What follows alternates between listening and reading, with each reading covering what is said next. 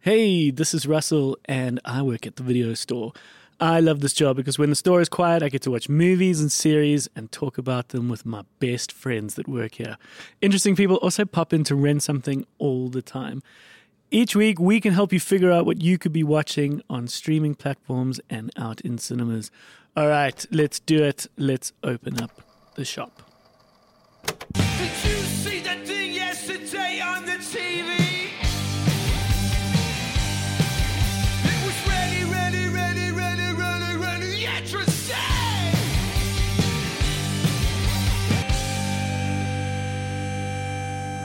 How's it? Good morning. How you, Cole? Yeah, great. How you, Kolsky? Feeling all good and chipper. I Yeah, know. you, you seem chipper. Yeah, and you? I'm good. Hello, everyone at home or in your car, navigating traffic. How you doing? Oh, I'm sorry for you. Welcome to the video store. My I'm not name in is traffic. Russell. Um, I'm jo- Cole. I'm joined by Cole, and today on the show we are going to have um, Jonathan Rocksmith, who is um, we're going to get into it a legend in South African theatre. He is a dashing man with the voice of an angel, and super talented. And he has whisked Cole away to do a number of productions. Cole not only understands and knows cinema and is very eloquent on our podcast, but he also slaps the bass. Oh no. He plays. Slap Uh, in the bass. you, you're actually a very accomplished pianist, but for this case, you're playing you. bass in Yeah. a in a show that Jonathan is putting on, and uh, we are enjoying all the time that we have with Cole before he has to travel the country and play in the show called Key Change. Exactly. Um, you are starting out in Cape Town. Exactly. A theatre on the bay in Camps Bay. Why'd you Uh, say it like that? It's that Kifner song. Oh, okay, Everything's okay in Camps Bay. I haven't, Like, haven't it's heard always that been- one. Haven't you? Uh-uh. That's always been stuck in my head. Okay. So now it's just Camps Bay whenever I hear Um, it. what are the dates on that? Um, we start on the 3rd of August until mid-August. Sorry, I don't Okay. know the dates. I'm No, not that's fine. particularly good at We will share the link. Where And- does one buy tickets? that. Web tickets only. Web tickets only. Okay. Oh, wait, that's not the website. It's webtickets.co.za. sure, but it's but it's Yeah. on web It's tickets. not South Africans know how to CompuTicket. Yeah. South Africans know how to They get all their just want tickets to from, shop on bloody CompuTicket. It's so funny. and like, it is why? called uh, key change. Yeah, Jonathan it's called- Rocksmith's key change. Exactly. My Quite favorite specific- pianists. Quite specifically. And then in Joburg, we're back in October. Okay, cool. Yeah. So we are chatting now, and Jonathan is going to pop in to to rent something, and we're going to talk to him. Amazing. I'm And so it's- excited. And it's nice that we're going to have this chat before you guys go off and and start this show. Yeah. So, so at the time of this episode being released, the show is going to be underway in Cape Town. So yeah, Yeah. so get your tickets at Web Tickets for for Key Change. Um, we are also going to chat um, just a little bit about what we're watching. It's nice to catch up. It's nice to talk. We are in the aftermath, so to speak, of the Barbenheimer Still dealing with the fallout. excitement. Yeah, there's still a little bit of radiation in the air, pink radiation, candy floss radiation. Um, yeah, the exciting fact that you know these two very anticipated films came out um, on the same day, and there was much excitement, and it was very much largely encapsulated in last week's episode with Chris Chameleon because myself and Gad um, did the double bill on the day. A few days before the films came out around the world, we were lucky as the video store to uh, get these sneak previews, these media screenings. And Cole, you and Graham, other video store um, guys, were all of us were able to do Oppenheimer Mm. at the start of the day, a bright early nine o'clock start at Mall of Nine Africa o'clock in mid-round. which um, Don't know how was people do that something I every never day. thought I'd do for cinema, but Yeah. but we did it, and it was effortless, and it was incredible, and we'll talk about it to to some degree here now. Um, but then at the end of the night, only myself and Gad did did Barbie, so that's why it was right that myself and Gad helmed last week's episode specifically about it. But I'd like to now hear from you, Cole, because you then later went on to watch Barbie, and you and Graham went. Yeah, we went to Rosebank at six o'clock on a Sunday evening, uh, which was interesting because we couldn't get tickets, and that hasn't happened in a while. Um, it was Yeah. so good to see a cinema full of people of different ages, like teenagers, adults, grannies, and everyone dressed in pink. Everyone's excited for the event, That's lovely. right? Because we obviously went to the premiere Yeah. where you had to wear pink. Yeah, it was like in the invitation, right? Yeah, which, you know, was to be expected and part of the fun. But you went on a random night to a random, random cinema night, yeah. and everyone was wearing pink. Everyone was wearing pink. And it just shows you that is the era that we live in where we can all document ourselves and document the event. Yeah.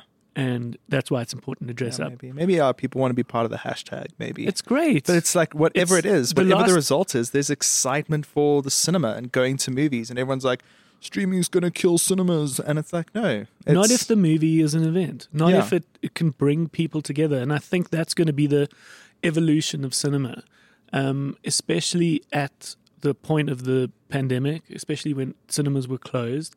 Uh, the Bioscope, we got uh, asked to be a part of a bunch of interviews, Mm. and I did a couple of interviews with M- Daily Maverick, Mail and Guardian, which was about what is the cinema, what is the future of cinema, and I was like, nothing can beat the technology of something like IMAX. It's Yeah. incredible to see it on such a huge scale.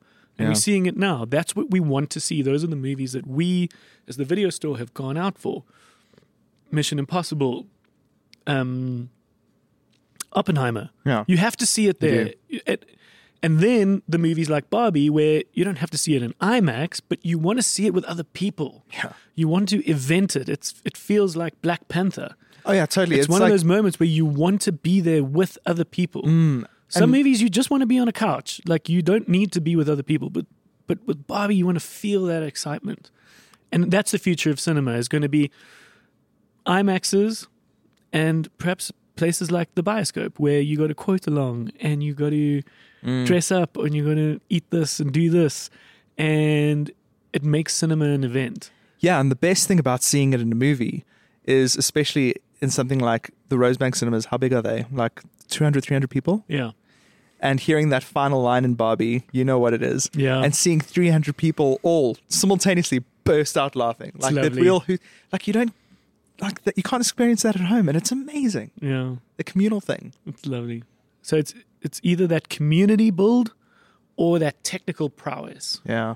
But speaking of quote alongs, we want to thank everyone who came out for Hot Fuzz last week. it was certainly one of our best. We are gaining momentum with each of these video store presents nights that we're doing. And um, because we record here at the Bioscope, um, this is our our home to some degree. We this is where the video store is recorded out of. We naturally wanted to put on screenings, Mm-hmm. and we wanted to specifically make them be the movies that we think you should see. So that's why we chose Hot Fuzz because it was just like, why have we not screened Hot Fuzz at the Bioscope Have yet? you not screened it before? No, we haven't. Damn, I'm surprised by Maybe- that. I think we did it once as like a classic movie Sundays, or- but it was premature. It was Mm. wrong. Now's the time to enjoy those movies more than ever Yeah. before. We should we should just go full tilt and do the full cornetto. Full yeah, well, I've cornetto. actually been playing with that idea. I think perhaps at the end of this year, because we like to do marathons in Christmas, Okay. around Christmas time, because people got time. Yeah. Let's do a Cornetto trilogy marathon. Oh yes. And you get You Cornettos. get cornetos. one for every movie. One, Three for- cornetos in one day. Lovely. Um, what a treat. All right. So, yeah, I, I would like to, just before we get started, I'd love you to just give me a bit of a back of the box of Jonathan. Because I don't know him that well. I know Okay. of him. You've obviously had a lot to do with him, but Right. just give me give me something on Jonathan. Give you something. I'll give, Give you you all some- of it, baby.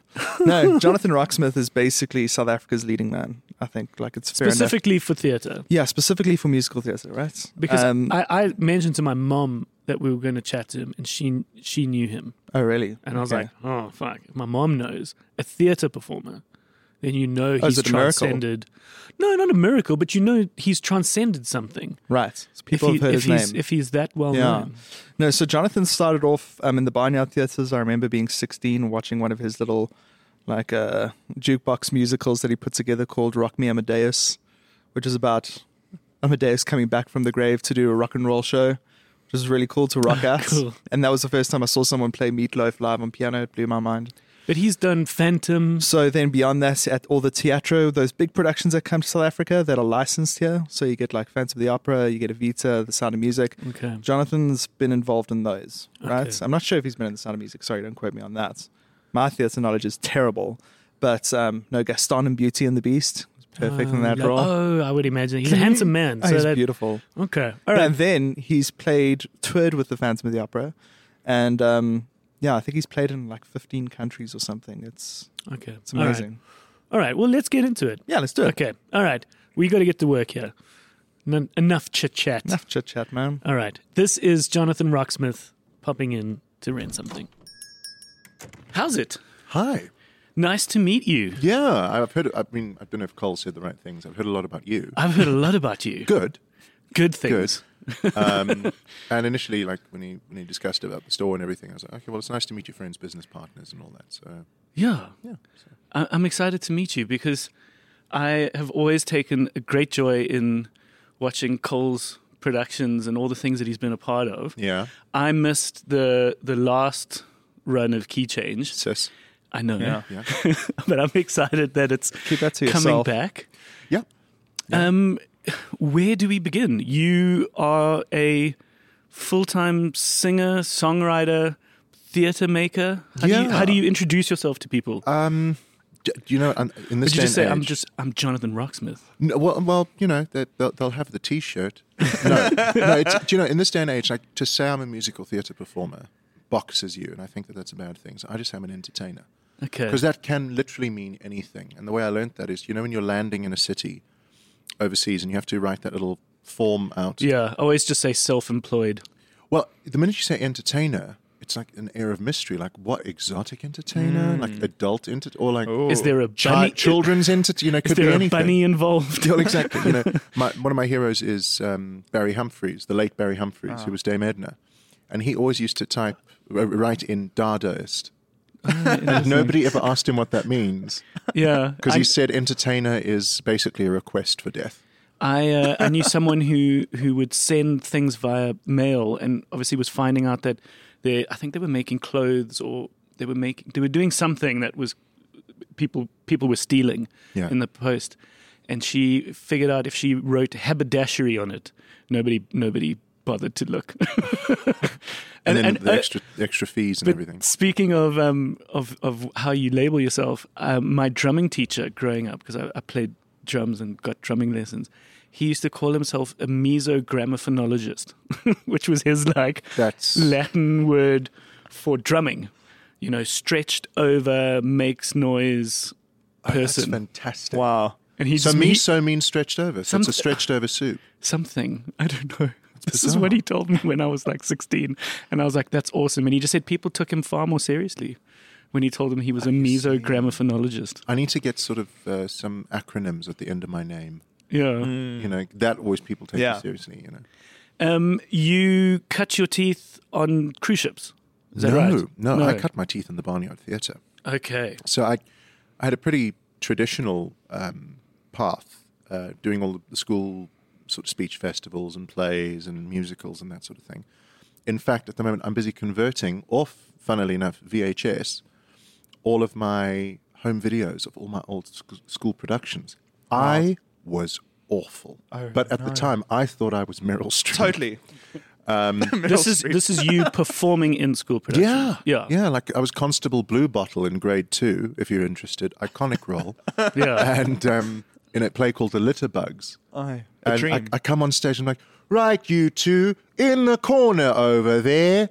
And it's like, it's, it's Yeah. so funny to look back at that because my mother always said, like, it was very clear what I was going to do. No matter, Yeah.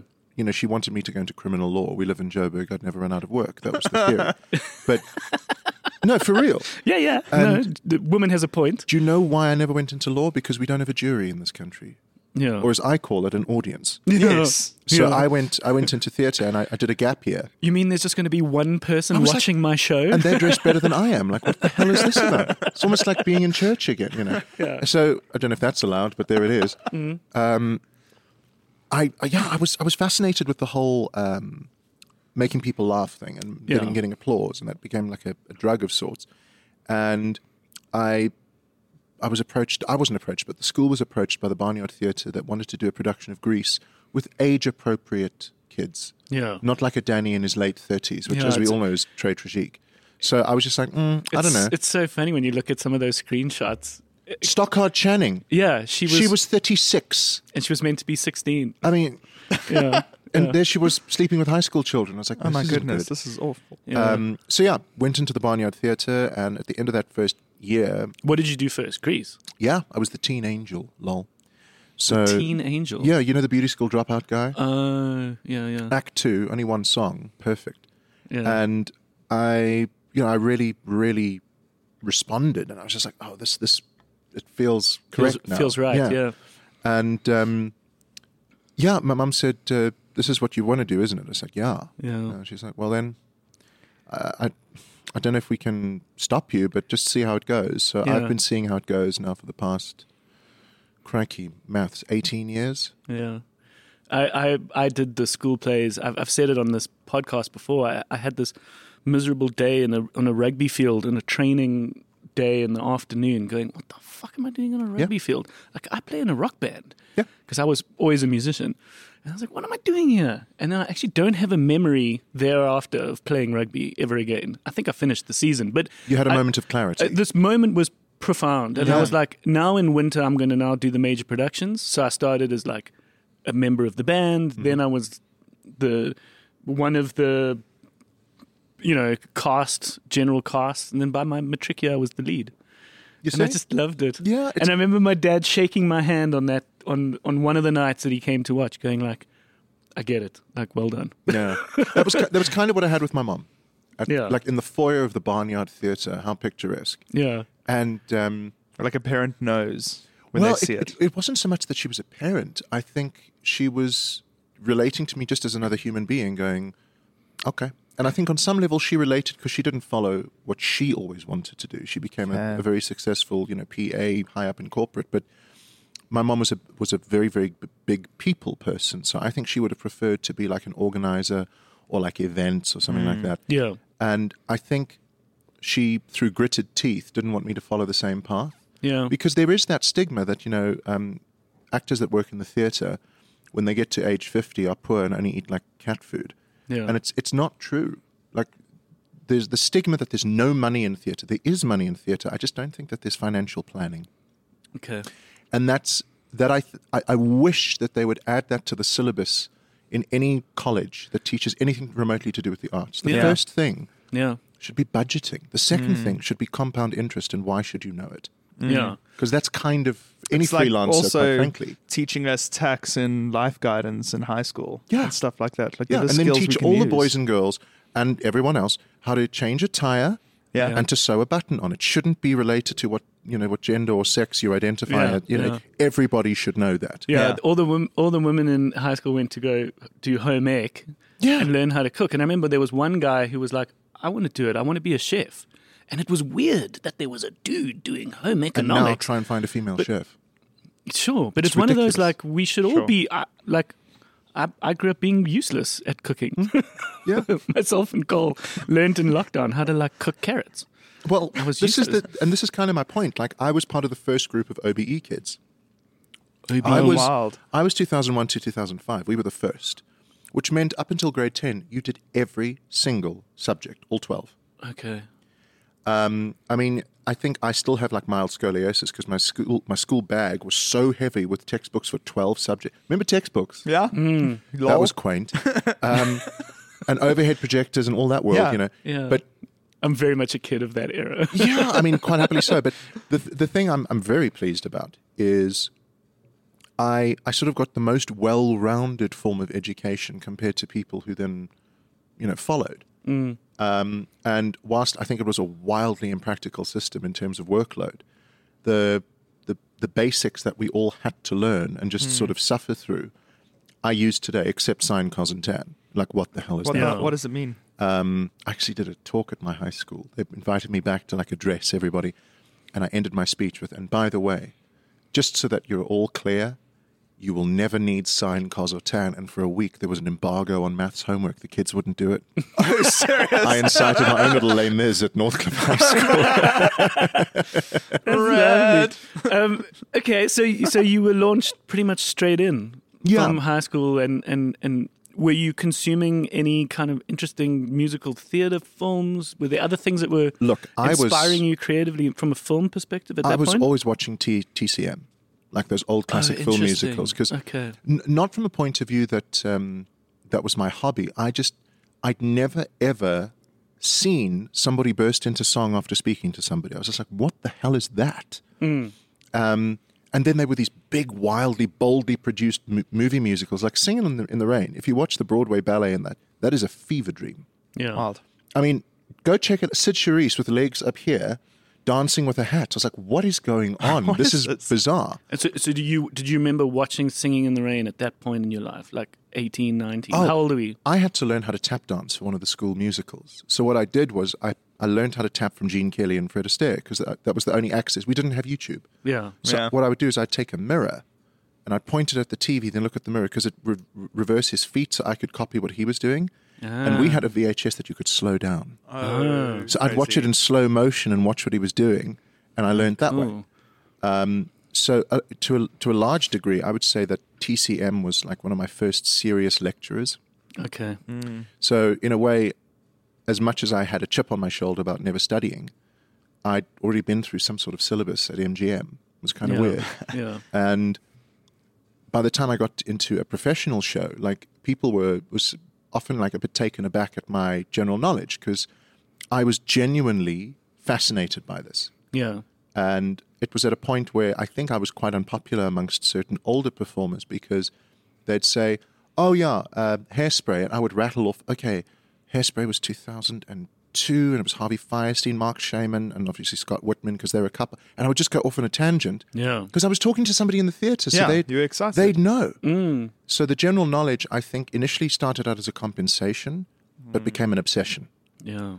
Um, and then from there, honestly, like I met the right people at the right places at the right times. It's interesting that you say your schooling, you know, you didn't want to study, and and it's how you say you must learn how to um, fix a tire, change a tire.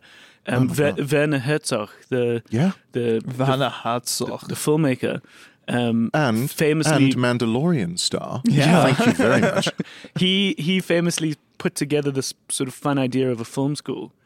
I don't know whether how formal it was, but there was this idea that he, he set up this film school, basically a curriculum, but it was things like how to hotwire a car, how to jump a fence, how to Oh, wow. negotiate. It was like it was a great play on you don't need to know Italian neorealism. You'll pick that up. Watch movies and you'll get it. Yeah. I remember- but there's practical life things that you need to survive, especially as a filmmaker, where you are not necessarily going to always wake up every day and live out your creative vision. You're going to be solving problems. Yeah. That's what a director does. I remember in film school learning of Werner Herzog and that guy doing his guerrilla filmmaking, breaking all the rules shit. I remember like trying to find inspiration, figuring out what I was doing wrong. And I saw an interview of his, and I love doing storyboards because I also draw a lot. So it's like a perfect synthesis of those two things for me. And then I'm like looking for inspiration. I find an interview, and he goes, Storyboards are for cowards. you need to get Yeah. out to set. Yeah, I'm like, almost a little too honest. Have you- no, no, no, we got it. It's, I love that. He's got this Yeah. dry German German accent. It's crazy. Um, there's a great Yeah. documentary we once screened at the bioscope called something like Journey to the End of the Earth, or it was all about Antarctica, and it Mm-hmm. was narrated by Werner Herzog. And there's this moment in, in penguin colonies where one might just disappear from the from the group. They're going on some kind of mission. Some Yeah. some part of nature compels this penguin to go off, but they've seen from research that these penguins never come back. These ones that do this kind of What? mission, Uh, it's almost like they've like a dis- pilgrimage kind of thing. kind of, or maybe they know they're going to die. or- Penguimage. Need to get Benedict Cumberbatch to say it. He's, he's the best. Penguin. but there's this great scene where this penguin is just sort of walking away from everyone, and he's like, "The lonely penguin is going to is never going to come back." and it's just great. And he put a tux on to leave, you know, so left in formal wear. I love that. Um, Uh, okay. it's almost like the, the, the alternate director's cut of Mary Poppins after the tea party, you know, just the one penguin leaves and just walks. Into the Van Herzog starts narrating. lonely penguin. Um, let's get back on to talking about what how the barnyard led you to musical theatre more. Ah, so I think I do need to preface this and say um, there's some sort of fashionable thing in the theatre industry to bash the barnyard because they just do little compilation rock shows and oh, there's no craft and process and blah blah blah. And this is people who are saying that because they either come from subsidised backgrounds or they couldn't get into the barnyard. okay. And if you've been in the barnyard and you've done it, you know what you can talk about if you didn't like certain things, and you're allowed to because you've done it. Yeah. But if anybody else does, it's one of the things that actually riles me Yeah. because I think barnyard theatre and children's theatre are the two of the most important gateway theatres we Exactly. have. No, we in just terms of an need audience for the spaces. next 10 years Yeah. um, because I think what people have missed, especially with something like the Barnyard, and let's be honest, the Barnyard's been around for ages. It started out in Plettenberg Bay in a literal barn Okay. and became one of the most successful theatre franchises. Post COVID, it has dipped a little bit, but it is still there. And during COVID, I actually went back to the Barnyard because I thought, well, we have to start somewhere. And the venues were so big, you could do social distancing and still get enough people in. So we did an Elton John series of concerts, we did a Billy Joel series of concerts. And it was so cool to go back, and I was reminded why starting in the Barnyard was so important. I think what it does is it strips away the stigma that the theatre's for rich old whites Yeah. which I think is one of the things we have to really, really rail against because Yeah. it's just not the case. Yeah. Sure. And you know, new theatres like the Fugard Theatre, the late Fugard Theatre in Cape Town, and um, even the Colk Bay Theatre um, in in Cape Town, they are they're putting on stuff that is more for everybody than has been put on in ages. Mm. And when I started in the barnyard, what was so cool is yes, I had aspirations to go and work at the Joburg, the- back in those days, the Civic Theatre. Yeah, that's sure. the that's the pinnacle. We didn't have the Teatro yet. Or even if I was lucky, I could go work at the State Theatre. Yeah. you know, wow, Wow. Well, I saw Phantom in two thousand and four. But I think the thing about the barnyard um, indirect training is that if you can get through a barnyard show and make it work with you know limited resources and limited infrastructure and limited gear and equipment and still put on an amazing show that make, makes people really happy um, the more you get in other venues around the world you'll appreciate that more Yeah. so it sets you up to succeed with more by starting out with less Yeah. Sure. that said i had some of the best times of my life in the barnyard theatre That's cool. hands down because it was a it was a far more collaborative i think by necessity you have to be collaborative to work in the barnyard like you say about direction with problem solving the barnyard had that as part of its milieu you know Yeah. it was just it was a rustic no frills no pretense we're here to have we're here i'm getting emotional uh, we're here to give we're here to give people a good time Yeah. you know, Uh, and, and, I think that at the end of the day should be the goal. Yeah. As much as we need to tell stories, and that the end goal of entertainment it's is to entertain. to entertain. Yeah. Um, and from there, I went into Beauty and the Beast at the Teatro. Like it was one hell of a jump. Suddenly, I'm looking in the wings, and there are people in the wings. Like, what the hell are they doing there? We don't have that Yeah. but oh, that's that's a stage manager. Oh, that's a technical director. Yeah. Oh, those are stage hands. Like the luxury of it all. And I sort of carried on. And I think between working in the barnyard and I have to do a, a mention of Ian von Memity here. Yes. He was directing the barnyard production of Greece, and we we then did the Buddy Holly story the next year. I want to talk about Buddy Holly. So yeah. Keep, Yeah. Karen. And it was there that I started realizing okay, so Ian is a professional in the entertainment industry, but he doesn't just do musicals. He writes his Oh. own stuff, he uh, composes, he does corporates, he does MCs, he does television, he does, you know. And I realized, okay, It so Mm. the- doesn't just have to be the barnyard. yeah. The trick of being a successful entertainer in this country is to not say I'm a musical theater performer. All right. Look how we've come all the way back to the first. you like that? To the first Do you question. like that? Well done. There you go. Um, uh, just before we get into Buddy Holly, there was one mention about when you were talking about how you can make a life out of it. There was one important thing to to go back to, which um, is the fact that musicians often don't know about the royalty agencies Oh my gosh. and how Yeah. every time you perform your own composition, you can submit that and you can get royalties. Oh yeah. You know, just by that, even if your song isn't on radio, if you've gone to a club or a bar and you've played your songs, you've got to fill out the form, submit it, and you can get money as a result. Um, I was very lucky enough to play a very big arena last week. Okay. Uh, the band that I'm in um, opened for George Ezra. oh hello. Yeah. And so we played Sunbed Arena, which was lovely. And someone reminded me of that. They were like, don't forget to submit to SAMRO. What? Because for that amount of people, there is a chunk of money that is waiting for the composers. There's a chunk of money waiting for the performers. And you just got to submit. But I mean, that this is a lovely exception because it's this one big night. But all of those shows can be submitted, but it just needs um, the musician to firstly know aware. about it Yeah. and then put in that laborious task of Yeah. submitting. and um, I think what, what tends to happen is because people are trying to do so many things all at once, it becomes a matter of oh well I don't have the time. Well, they might also have this punk rock attitude where they're like, oh, we just go and play shows. It's like, well, if you really want to be a musician, you got to set up that pipeline. Yeah. I remember someone Passive income, actually. explaining like publishing as this pipe. You got to build the pipe. Maybe there'll be a trickle of water, but if you do it all properly, like water can flow. Yeah. It can come to you and forever. And just now, one of your compositions gets put in some campaign 20 years later. And if, if, if the pipeline's built, you'll get the money. Yeah, Um, I like that. but um, onto Buddy Holly.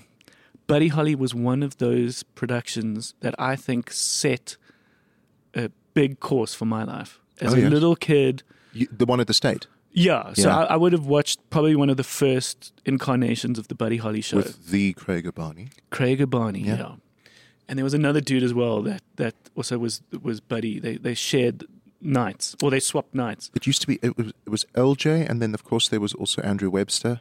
Yeah, I'm trying to think Um, who I there've been saw. a few. and uh, obviously the Buddy Holly story was was a nice, actually a nice thing to speak about because it was a South African production. It was South African born and produced. That- no, that- no, it was that brought went- over from the West End. I, I, are you sure? I always Yes. understood that it was conceived in South Africa No. and then it went to the West End as a result, and we were so No. happy. I wish, I wish Okay. that were the case. Uh, Um, the Buddy Holly story was written by Alan Bettinson. okay. Um, no, uh, Rob Bettinson. Um, it started out on Broadway, I think it was 89. And it Okay. starred a guy called Paul Hip, okay. and he was nominated for a Tony and the whole spiel. It went to London, and I think London became a huge hit. And with our ties to England, yeah. the big thing that we used to have with PACT and NAPAC and all those sort of associations is we were getting Broadway replicas Yeah. into South Africa like it's the second or third stop around the world. What? These days, a show happens on Broadway, it transfers to the West End, and then maybe Australia, and then it goes on big world tours. Yeah. We used to be Australia. We'd get it second or Okay. third in the Okay. world. So productions like Crazy for You that they had, I think, was 93. Um, and I think it was only on Broadway 91, 92. So we were getting it that fresh. Okay, and so- literally as per the original designs because Hmm. the State Theatre could accommodate any size set from around the world. We had one of the best theatres in the world for quite some time. Okay. So the, the, the Buddy Holly was brought over. I think P.F. and Pletson did a, a slightly different approach with it. okay. And by the way, if this is incorrect, I'd love to hear and, and see Yeah. how it was different because in terms of production rights, that would have been a minefield to negotiate. okay. So perhaps uh, it but we was. but we got a pretty much a full scale replica Okay. of that production, and Yeah. because uh, it came from London, they saw Craig and said, "Do you know what? Let's have you join the production in London." That's what, And and happened. then we want you to Okay. come to Australia and play it there. I mean, Craig was nominated for Olivier's. He was nom- nominated for Helpman Awards in Australia. It, we're talking big level stuff here. That's- and Craig represents um, the start of an attainable, bigger dream for a South African based performer. Mm, Not only were we proud of our, you know, our boy overseas, what it, you know, the Afrikaans people have Onse Mimi. In the musical theatre world, we had Our Craig. And Yeah. then Amra Faye joined that with Chicago and paved the way, which we can touch on later, for other performers such as myself Yeah, who, it's- who also want to join that roster. It's representation. It's you seeing yourself. Absolutely. I can be I can be that. I, I just love the the story of the yeah the the story of Buddy Holly, how he became the band, the love of passion, being making music, and and but specifically seeing those guys perform and just a Oh, part of yeah. me as a little little kid, I was probably ten or eleven. I was like, mm, yep, no, I want to do Oh, that. that's because the they one. were actually playing. I on wanna do that, stage, and yeah. I think that's the big trick. You know, as soon as you see a, I think there's still a, an amazing magic about watching another human being play an instrument for real in front of you, Mm. because there's an added sort of subconscious danger. This could go wrong. He could make a mistake. They could make a mistake, or um, something might not go according to plan. Like everything is a slight risk, Yeah. Mm. and I think those stakes are really amazing. And then when you see somebody like Craig play a Johnny B. Good solo and then put it behind his head Yeah, like all that stuff. And then he's singing, and then he's being charming, and then he's being like a really cool, sexy leading man. Like it's it's amazing because it's a guy. And I think as much as we try and pretend that that doesn't exist these days, it's still very much there in sectors of society where you still need to convince some guys in the audience that it's cool to be on stage and it's cool to sing and it's cool to play an instrument. Yeah. There's still an element of that, not as much as it was, but it is still Sure, there. sure. And when you can win that part of the, it's the same guy who, when they go to watch the Rocky Horror Show, Mm. says, "Yeah, I'll tell you what, that Frankenfurter, I, I want to have a beer with him." If you can, if you can win him over. exactly, and it, it Yeah. it's still there. yeah. Um, so, did you watch that original production? No, no, Okay. I never saw it. Okay. I didn't. I'd heard about it. I had the, I think I had a, a cassette Yeah. of the original South African production, um, but I'd heard a lot about it, the myth and everything. And Yeah. I went to school with Craig's sister. Uh, cool. So he'd he'd been a part of my subconscious, not n- just as a hero and a goal, but as a, a, a big moment in our history theatrically. yeah. Um, and then he actually came to the high school. He flew in from London about 2004 to come and visit Jess, and I was like, oh my god, it's Craig Barney. Wild. Yeah. Um, and then years later, I got to work with him in my own show, Great Balls of Fire, where I wrote a part for him. So it was like, it was It's such lovely. a weird thing. I mean, I, I think I've been quite cavalier and casual about relaying what that meant to me to him because, you know, we, we're just guys and, you know, it's fine and blah. But it, it really was a big deal. And the point about Buddy Holly that I'm trying to get back to is his story is actually quite dull. He didn't do a lot. Yeah. The most exciting thing that happened to him, quite frankly, is he got killed in a, in a plane crash Too young. Yeah. but what it did is it set the precedent for Forever Young, Buddy Holly, Marilyn Monroe, James Dean, you know, all of that kind of Ah, stuff. right. Kurt Cobain. All and of then, them. exactly, Yeah. and then you you tell that story to a South African. I mean, I just watched the production now at uh, Artscape before it came to the Teatro, and I still saw the same effect on on audience members, Mm. where one minute they're dancing in the aisles, and the next minute they're sitting there like absolutely shattered. I've got a, I've got one for you. Have you seen Tick Tick Boom? Hmm. Yes. On Netflix. Okay. Have you seen it, Cole? No. Speaking of dying too soon, um, this is the biopic starring uh, Andrew Garfield of the guy who Jonathan Larson. Jonathan Larson who um, made Rent, which was one of these Hmm. Yeah. these these musical hits that we're talking about. Oh, yeah. A lot of stuff gets made, but every now and again one gets a hit, like a breakout hit. And Rent was that It was the hit. Hamilton of its day. Oh. It was the Hamilton of its day. What are we talking? Early 90s? 90s? that was 94. 90, mid 90s. 93, 94, yeah. Uh, obviously, a big part of the 90s was the AIDS epidemic. And so this is, it's flavored and sort of themed around that. Mm. Um, bunch of people living in New York, right? Um, and Tick Tick Boom is uh, the play he did just before Rent. Yes. and it was about him being a 30 something not having a musical it was very like meta about himself and he um this docu- this this film is on Netflix Hmm. and it's incredible and it's this incredibly sad ending bittersweet ending because he creates rent and i think he then passes away Yeah. about a week after it opens or something no, before it was the day before. The day before What? Yeah, he had a, a, a pulmonary attack, yeah and people initially thought, "Oh, he died of HIV because he was gay," and blah. blah. No, he was actually straight. yeah People don't realize this. Jonathan Larson was straight, and the fact that he was able to write a song like "One Song Glory" or "Seasons of Love," or you know, like the whole section because it's based on La Boheme. Rent. Okay. It's the same plot. And, you know, artists in, struggling artists in New York trying to get by, um, facing death of their peers and that sort of thing. There's also a touch of Romeo and Juliet. It's, it's Shakespearean and operatic and then set with a 90s sort of feel. It's amazing. But then you look at Tick Tick Boom. And the reason I'm obsessed with Tick Tick Boom is it's one of the very few musicals that, fe- that require uh, a pianist. Okay. and I, I- it was on my radar for a long, long time. And when I saw they were making a musical of that, it was spearheaded. One of the producers is uh, Lin Manuel Miranda of Yes. Hamilton, Yeah. who was so influenced by Jonathan Larson, amongst other people. So it, it just goes to show like the cycle of it. So, in a, in a, just to bring it back to this, like in a way, Rent was to Lin Manuel Miranda, I suppose, in a way, what the shows I did at the Barnyard were for me Yeah. wanting to go back to that and honor that and grow from that because of the inspiration it provided. And I think, as much as we like to immortalize the American theater industry compared to South Africa, I mean, they've been around, around for much longer.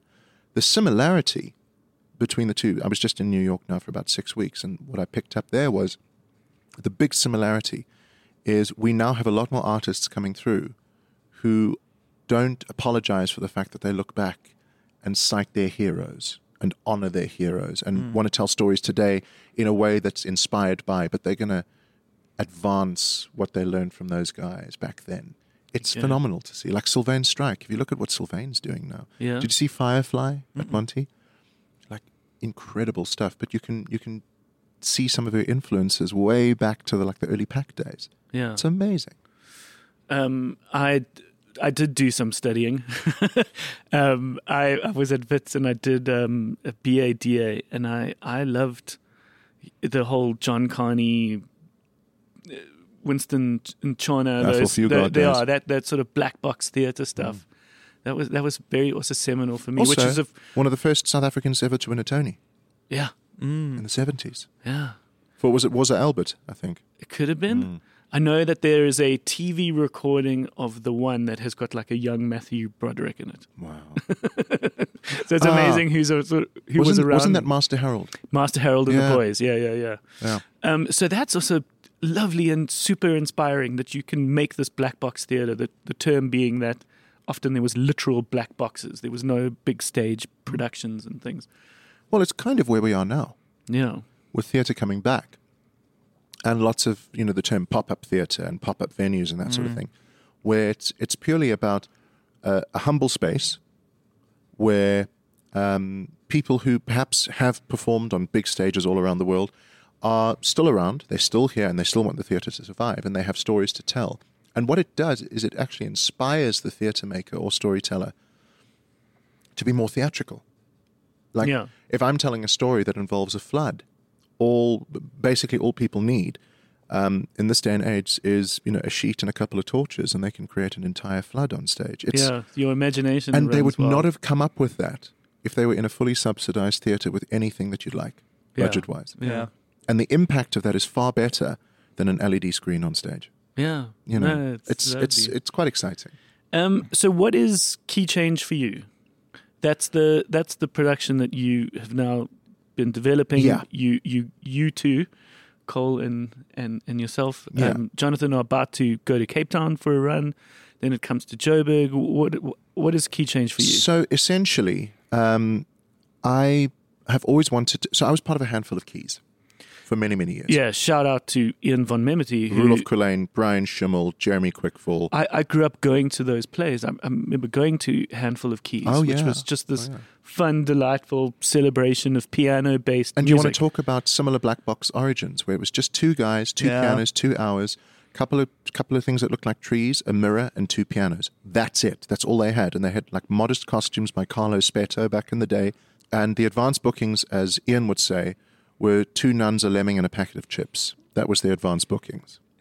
what does that mean? Nobody, Oh, and it became two this nuns, a lemon, and a packet of a chips. lemming. A lemming. You know the ones that throw themselves Yeah, on hills. that The one game, that that- didn't. that computer It's an game. only lemming band to watch handful of keys. you know, Yeah, that yeah, sort of yeah. thing. And what was so crazy is it became this. They had their finger on the zeitgeist of South African humor. It was Mm. Yeah. '94, Yeah, very weird time, yeah, and they just found a way to level everybody by making everybody laugh, yeah, no matter who came to the theatre yeah, and it became a very valuable and um, I think important lesson for theatre makers. Don't set out to write a hit.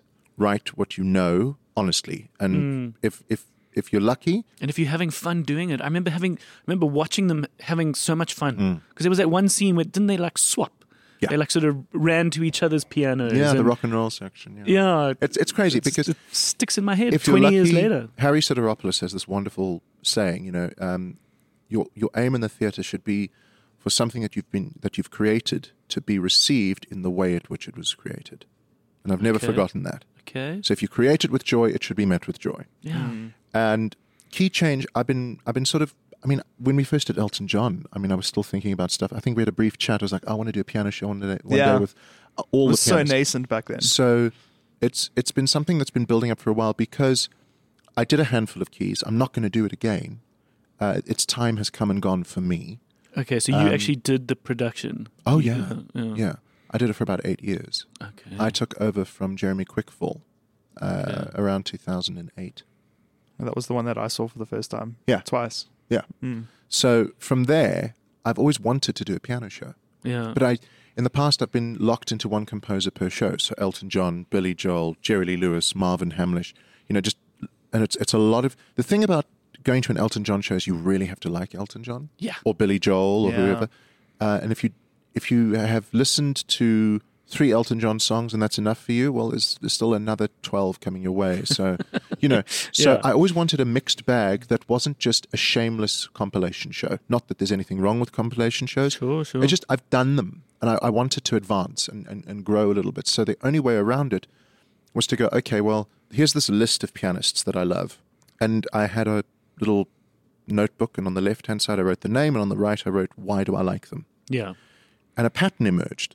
I liked them at different stages of my life. Cool. And I thought, okay, so that's the concept, but how do I link that to the show? Otherwise, it's just me at a piano singing, diff- and it's a compilation show. What's the point? So I needed a hook. I knew that the title had to contain keys Mm-hmm. because a handful of keys was seminal for me. Yeah. And for the audiences out there, they see keys and they suddenly put at ease. Long, Okay. isn't, isn't quite. And I thought, okay, so what what could I do? Um, keyboards. Uh, uh, Ian had another show called um, Keyboard Killers. I was like, okay, well that's taken. Uh, Jerry Lee Lewis was known as the Killer, so. And then I realized key change Okay. could be a really cool title. Furthermore, as I'd grown older, my taste in music had changed. Therefore, There I'd had you a go. key change at different phases of my life. So I was like, Okay. okay, I know how to do this now. So, so you're doing the what's called heavy lifting. You you are revealing your own story and your own vulnerability Well, in the conversation to I, I didn't explain it. I didn't mean for it to become so personal. yeah I knew that I had to justify why I was singing the songs. okay Otherwise, the audiences are going, "Why is he doing Meatloaf now? He just did Disney. Like, what the hell's going on?" So, from that point of view, it it sort of grew, and I think the biggest trick that I I'm very glad that I took a, a leap with is I made sure that I brought people into the show that if I had a moment on stage of like huge vulnerability, I'd feel safe with those people being around me and witnessing it, and then supporting me in it. And I think the, the the alchemy of the show came from the fact that, you know, between Cole, Luca, Kieran, uh, Dan, and Gabriel, who were the initial cast, um, we during rehearsal we crafted that show together and added little things. And Cole would have wonderful little um, stories about like I did Claire de Lune. He said, "Oh my God, yeah, I remember that was in Ocean's 11. And I'd had that thought, but I'd sort of thrown it away because I thought I'm the only person who'll think. I was like, oh, that's great. And so we all sort of built it. And the music turned out to be personal for the players as well. So they played it with an More. ownership that the audience picked up and an, the joy that you saw in a handful of keys, yeah our audiences found in our show. Yeah. yeah So much so that it became, hands down, the most successful show I've ever had. okay I was- ever. how many of the shows that you've performed in have been your own productions Half and half. okay so there is so, So- Oh, there is a big chunk of your career that's been your own original stuff and in different venues as well. Like I've d- I've covered everything from small British comedy review shows of like Flanders and Swan, all the way through to full scale like musicals that I've written about the life of Jerry Lee Lewis, for instance. Mm. Um, so I've done about nine or ten original shows. and speaking of the the idea of royalties production things coming back to you down the line have some of these others lived on without you have Um, you seen any of them Two of the scripts that uh, that I that I wrote actually received interest, and one of them is actually being developed as we speak. So that's without kind of cool. without you, which Nothing is to do with which me. is nice. Wow, that's it's nice cool. that they can Yeah. start living on, and then and then sometimes that needs time. Sometimes it's not going to Oh my happen gosh. immediately because everyone is like, "It's yours. You just did it," or it was a few years ago. But provided that archive is protected and the s- the, the score is written down Oh, yeah. and published and and posted to you with the date. available, and, yeah, then um, yeah, then those things can live on, which is very exciting. I think the only drawback in our industry at the moment is because original work is such an incredible risk, because the audiences, particularly post COVID, at least my experience of audiences in the theatre, has been that they want to stick with the safety of what they know. yeah, sure. And a cultural curiosity is very expensive because it might not be worth that 200 Rand that you plonked down, Mm, but you went and you tried it. yeah. um, when I was in Greece, I realized that there's a majority of the market that go and see things that they've never heard of before because they want to see. Yeah. And we might not necessarily have the, the budget for that at the moment. The other thing about developing shows is it takes so much time, yeah. which means a lot of rehearsal. And as we know, nobody buys tickets for rehearsal, so it's an expensive process. Yeah. It's just you in the room, and you have to rent that space, that equipment, pay the actors, pay the musicians, and then you have to do a staged reading, which is generally free to get as many people in to f- form the piece, and that's phase one. And there are about twelve stages to writing a show. Wild. So no, it's- there's a reason why those, There's a lot of money that why goes those into it. Broadway tickets are so expensive. Absolutely. I remember getting um, getting this one ticket to um, go watch Book of Mormon, and when I found out how much it costed, I was like, I felt sick. Yeah. But it was a combination of birthday, Christmas, friends. You know, we would sort of done this whole thing, and I was like, I really hope this play is amazing. By the end of it, I was like, oh my god, it was worth every Yeah. every rand. Now there it's a When different converted, situation but- because but the yeah. amount of unions that you're paying for with that ticket. Oh, That's the fundamental difference. We have no unions for, for actors, really, that require that amount of money. Saga is still coming up. Tada is still coming up. The only It's real called Tada. Tada, yeah. That's lovely. the Association of Dance, Dramatic. something Ta-da. dramatic. It's something like that. They, they definitely were dramatic like, we, arts, the Association of Dramatic Arts. Okay. Tada. I mean, come on. That's lovely. Um, but I mean, you have a badar, so fair, Yeah. fair's fair. Yeah, yeah. So from that point of view, how's that for a throwback to the Well done. conversation? nice. Um, but the bottom line is, a Broadway ticket is that is that much because Yeah. those theatres are standalone buildings. yeah. They're not attached to a mall Yeah. or a casino. yeah. They are standalone buildings in the heart of Manhattan. So there's real estate. Yeah. then there's the West End, labour. Then there's the unions. Then there's the union dues. Then of course there are all the other actors things that you have to pay. Like it's a lot. I remember a friend of mine uh, who was a sort of ballet performer turned theater maker in Berlin. I think she was doing some stuff in Germany, and she was like, "There's certain certain things where you're like, can can you get on the ladder and do that?" And the guy's like, "I don't get on the ladder, Mm-hmm. or like, I don't do this or I don't do that." I can I can go this far, but then I don't go that far. Where she's like in South Africa, that climbs it. He just gets Yeah, up Ah. well, the- there and the- he does it. the international stuff that I've done, like I'll be on stage and someone will spill a glass of water or something, or a prop or something. And I'm a South African, so what do I do? Oh, I'll just get a towel and I'll just. Uh, please Mm. No, don't no. touch that. That's my job. Please leave that alone. yeah, yeah. Just like whoa. And I think there is such a thing as over unionization. Sure. I think that that can get in the way of the immediacy of that moment that where a collaboration needs to happen. Mm. As soon as you halt it with various permissions, it becomes very difficult to get that momentum going. sure. Yeah. So I'm not bashing it. I'm not putting it down. What I'm saying is, I because I've experienced another way around it that really, r- you know, worked with results. I'd hate for that to not be a possibility for me. Yeah. Oh, that actually happened to me once. My first commercial. So I'd done twelve short films and a whole bunch of like other things Bit of a for humble brag brands. there. but you okay. know, well, it's student films. You know, let's let's like lipstick on a pig situation there, but bad short films.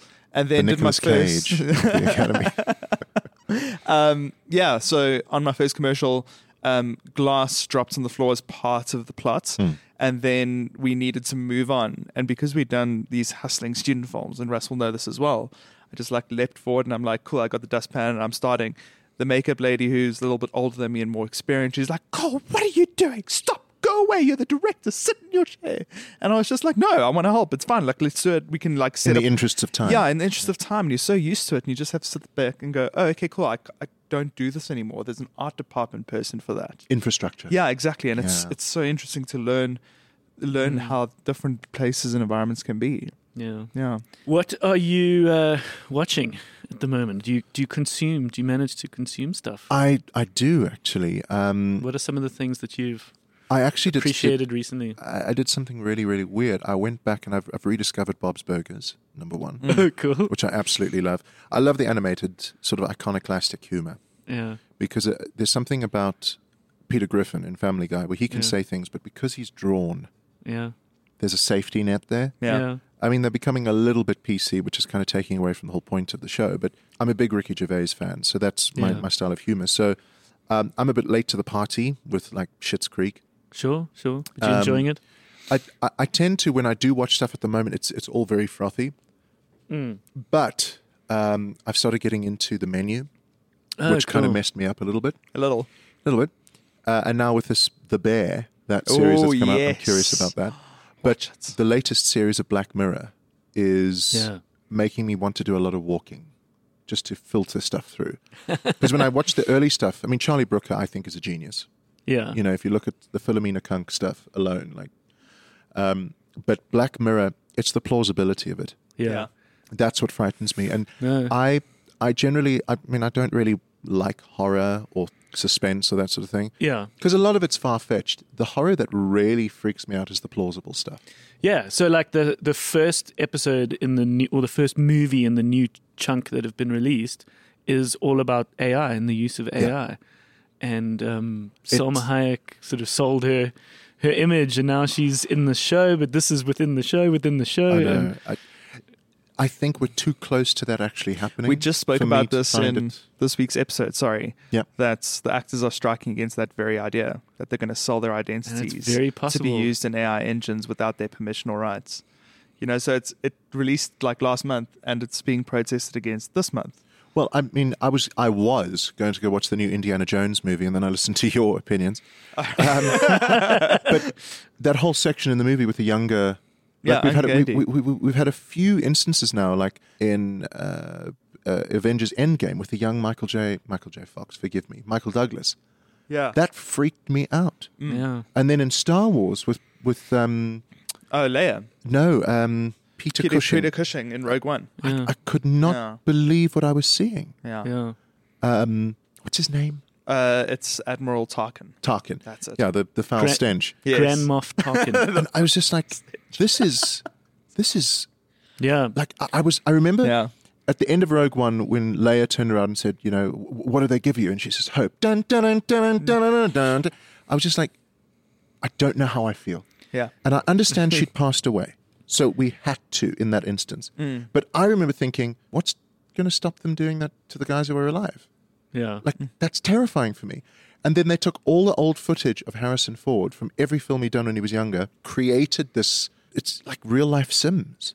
Yeah. You know, it's I find that terrifying. Have It you is seen the terrifying. dude that does the deep fake of Tom Cruise?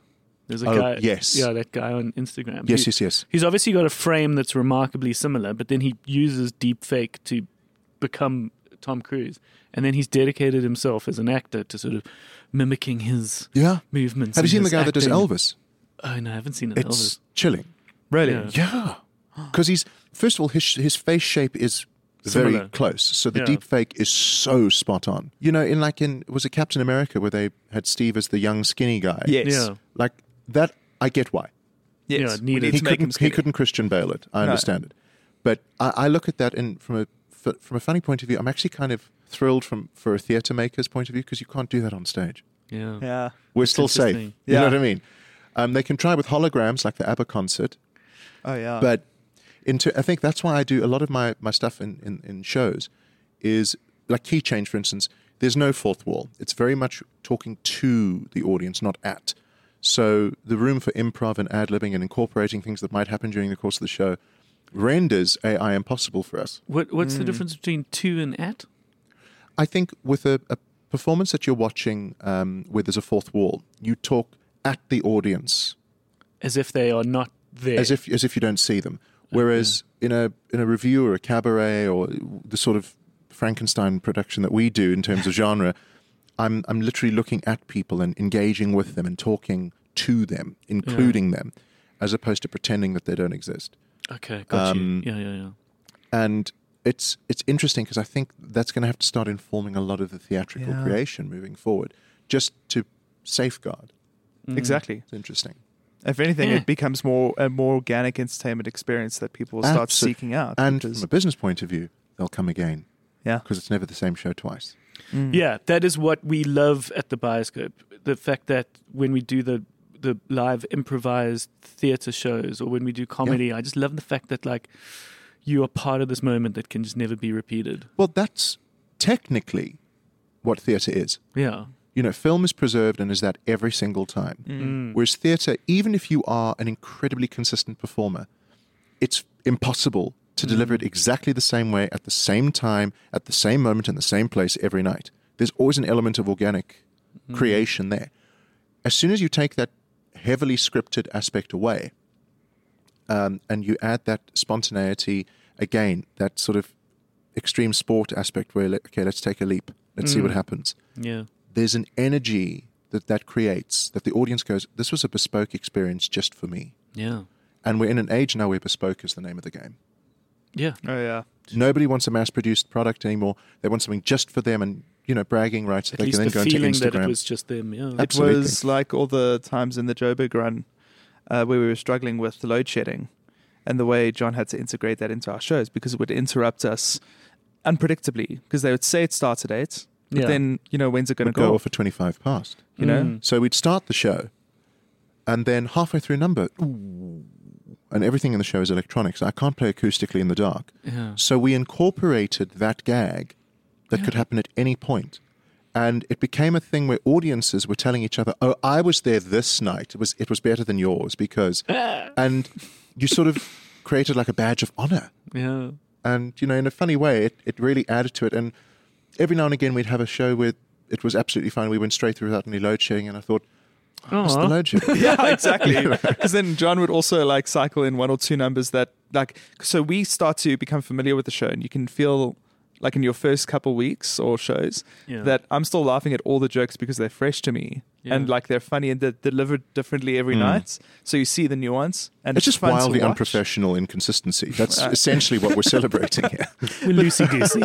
yeah, exactly. And what would happen is John would start, in order to anticipate load shedding coming and not having it interrupt a number, he would start throwing in these things that we hadn't seen before as the band. Yeah. Not only for the audience, Yeah, yeah, yeah. but then it became this entertainment thing for us. Yeah. And then what that does to your energy for the rest of the show, and then you start to remember it. Oh, yeah. And that's like in a in a show where it's like 50 performances that we did at the Mm. start of this year, you can't like differentiate one night from the next. You'll go, "Oh, that that first one where he did Yeah. that number for the first time. Yeah. I remember it." And That's it makes cool. it so fresh. I saw uh, I saw you got yourself a green card. Yeah. Yeah. So I What is what what was that process and what does that mean for you? I applied in 2017, Okay. and uh, I had a, a I suppose you can call it a theatre angel who um, sponsored Like endorsed the entire endorsed process the because back then it was application. it was three payments of two and a half thousand dollars back then. Yeah.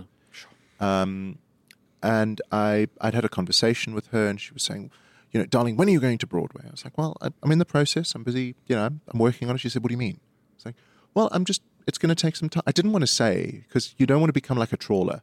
Yeah. You know, um, there's too many of those people that are like, "Oh, if only I had," uh, and then they hint, and then you know what I mean.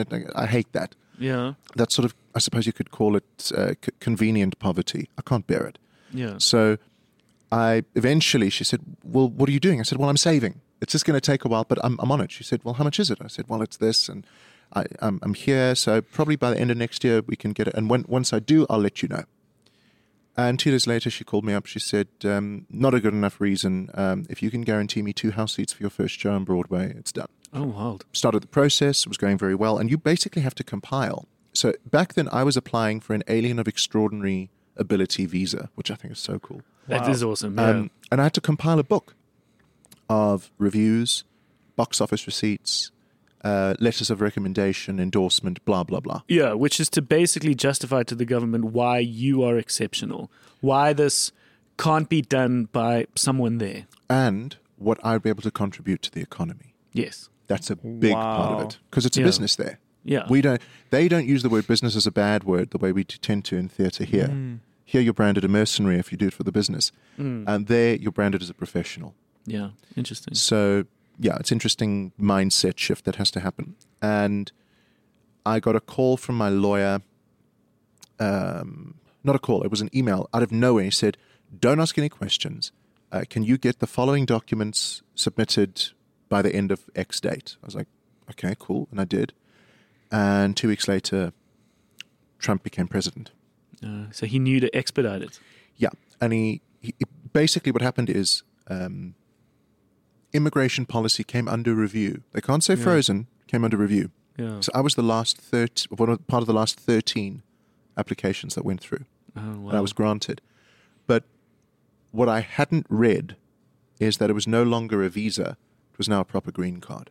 I'd been upgraded yeah, on the because it's strength of my case. the a, a green card is quite a special thing because it effectively is it's got the sort of functionality of a visa but it's a more long-term permanent It's it's basically citizenship without the ability to vote. yeah so it's like it's your ability to work and live but you're not an actual citizen yet. Yeah. Mm. it's, an, But you- it's but i don't think within other three countries years- have that If you if you keep Yeah. it going, uh, within three years you can apply for citizenship. yeah So long Three as you're not years? out of the country uh, for more than six six months at Yeah. Ah. a time. Wow. That's it.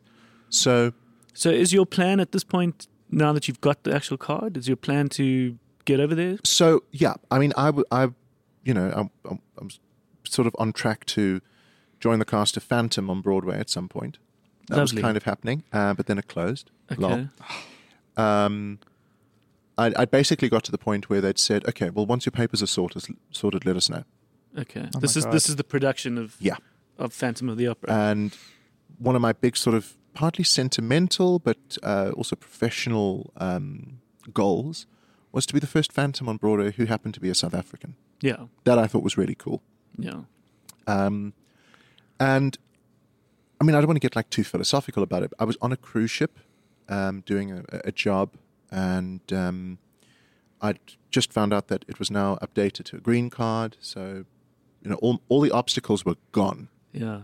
three days later phantom announced they were closing Oh. From what reason? Uh, just they had not recovered financially after COVID, and Okay. it, it cost about nine hundred and fifty thousand dollars a week to run, and they just Yeah. weren't getting that. Um, But I mean, it can come back. well, so Yeah. I I, I, I sat in the cabin um, and had like full Titanic vibes. I was like, oh, where's Rose? I want to fall off a door, and you know, I Just hold on. I was John. like- hold on. Yeah. It's like, what am I going to do? Like, what am I going to do? And I thought, well, well, you know, fuck it. I, I just need to Jesus, contact. you've got the key to the fucking door. well, Yeah. I just I was I was focusing on the door that had just closed, but I hadn't realized that the Like, key you've got I this had master key now. precisely. yeah. Um, so I I sent out emails to everybody I'd ever worked with in the states, Yeah. and suddenly I got interest from Chicago, and suddenly I got interest from. And I was just like, okay, Chicago, the city or the play? the musical Nice. on Broadway, okay. and I would not have sent those mails out If, if Phantom stayed open yeah. because I was Wow. like, okay, well there I'm going to go. Yeah, Not because only- before that, you were so enamored with Phantom. That was like the dream. Well, right? I'm also sort of obsessed about it so much. And I suppose there was an element of ego that, well, I, I'm due. Yeah. You know, Okay. I've, I've done it for all this time. I'm, I'm, I'm, I'm, I'm owed. I think for Yeah. context for everyone, how many times have you done it? What's the, the track record there? Oh my goodness! It was well over. It was close to seven hundred odd performances. I must So, have watched you, yeah. um, teatro. Uh, I think it was um, older state. No, that wasn't me. Oh. Lol. Lol. So, um, yeah, it was it was interesting from the point of view that I, I think I'd become a bit lazy in my dream okay. of doing it. Okay. Yeah. I'd taken it for granted. Yeah. um, a bit of like stale entitlement had crept in, and I didn't realize that. And I remember sitting there going, "Why am I so devastated that one show's closing when there's the whole rest of Broadway there? Like, why am I thinking that I'm only a phantom?" Yeah. So started that journey, and recently I went to the States for six weeks. Two reasons. Number one, I needed to be in the country whilst the green card was being printed, Yeah. because then they know you're there. Okay. Secondly, I thought, well, let me just, while I'm waiting for that process, before I head home, let me go and meet people. Let me go and Yeah. talk to people. Let me go and sing for people. And I did. And what was very good about that trip is I realized I don't have to do that old 90s thing where I'm going to New York, so I have to sell everything, go and rent a shitty little apartment of like 30 square meters, you know, eat crackers for six months and be really poor until I make it. Yeah. Post COVID, with the, the technology at our disposal, even the Americans that are in neighboring states, they send tapes. Yeah. They don't just go and live in the city and wait for it. That's a waste of money and time. So I realized I can still have South Africa as my home, but I could have New York as my office. Ah, interesting. It's possible. Yeah. You Amazing. can actually have it both ways Mm. um, because a lot of the contracts that I'd be looking at now in terms of Broadway replacements are like six months. Yeah. Doable. Some of them are six to eight weeks. Dream. Amazing. So, look, if I join a production that starts from the ground up and we eventually take it to Broadway, I'd have to be available for a year and a half. Do you have do you have people around you here? Or are you quite solo? Are you are you a lone wolf? I, I've got a I've got a small core group of people here, but that that wouldn't change. But you no partner. Or, Oh yeah. You got- oh yeah. So what what I'm saying is in terms of my my little world that I've got, I'm secure enough that I can go away for a year if I need to. okay. Because at the same time, we're not living in the 20s where only the Wright brothers are able to fly. We have several airlines that are, just- you know what I mean? Like Yeah. it's a different world. With WhatsApp calling, you can call anybody from anywhere with Wi-Fi. You don't have to like put your roaming on. You know, it, it's possible. Yeah. And what I realized going to New York was I have a really lovely base in South Africa. I met a guy called Paulo Jot, who was uh, in South Pacific a while back on Broadway, won a Tony. He's from Brazil. He still has his home in Brazil. Yeah. Sure. He has an apartment in New York that he, that he stays at when he's doing a show, and that's it. Yeah. You know, it is, you don't have to do that old thing of like getting rid of your life to go and try build another. Yeah. You don't have to do that anymore. So it was a good trip from that point of view. Okay. Um, but what, what really was quite cool is I came back to South Africa and I was like, I know we have our stuff here. Hey? I know we have our corruption, we have our load shedding, we have this and that. But honestly, I would be very happy to still keep my home here Yeah. so that I don't have to pay $6.75 for a coffee every time. Yeah. There's No, so the much more quality to of it. life in no, South the grass Africa is is- greener on the other side. That's because it's astroturf. Do you know what I mean? Oh, interesting. Yeah. Yeah. So Lovely. I love that. I think on that note, I think we should. um I need Yeah. to get my videos actually before Yeah. I go. Mm. Would you want to watch Tick Tick Boom again? Yeah. Okay, so we're going to rent that because I think Cool. that's important. Um, what would you want to see more of now? Do you know, I actually went on a Steven Spielberg kick a while back. Well done. Okay. Um, there was a great documentary called Spielberg. I haven't watched it. You've got to watch it. Yeah. Have you, It's Mm-hmm. have you seen The Fablemans? no. Okay, we're going to rent that for you. Okay, Yeah. Because cool. that's his new f- film that he was nominated for, which is very autobiographical. It's about his childhood. now and he his talks parents. he talks about that in the documentary. So yeah, I want to see. But the other thing is, I, I want to try and get hold of Close Encounters. I want to Okay. go down that road again. I haven't seen Amazing. Close Encounters. Haven't so you? do you know the whole Yeah. theory about the third kind? What the third kind is? No. So there are three types of encounters. The first encounter With an with an alien of great ability. What is your what is your- Extraordinary. extraordinary ability? Hello. um, so there was, I, I don't know where I saw this, but it explained the title because I was like, why the third kind? So th- a, a close encounter of the first kind has something to do with um, seeing a UFO. Just seeing it. Yeah, yeah, yeah. It's your Um, le- it's your level of exposure Yeah. to the alien. and then yeah. the second ti the second kind is, um, I I think, think it's verbal contact. verbal or, something. Yeah, auditory. But the third kind is physical. yeah. It's like right in front of you. So I was like, oh, okay, that's great.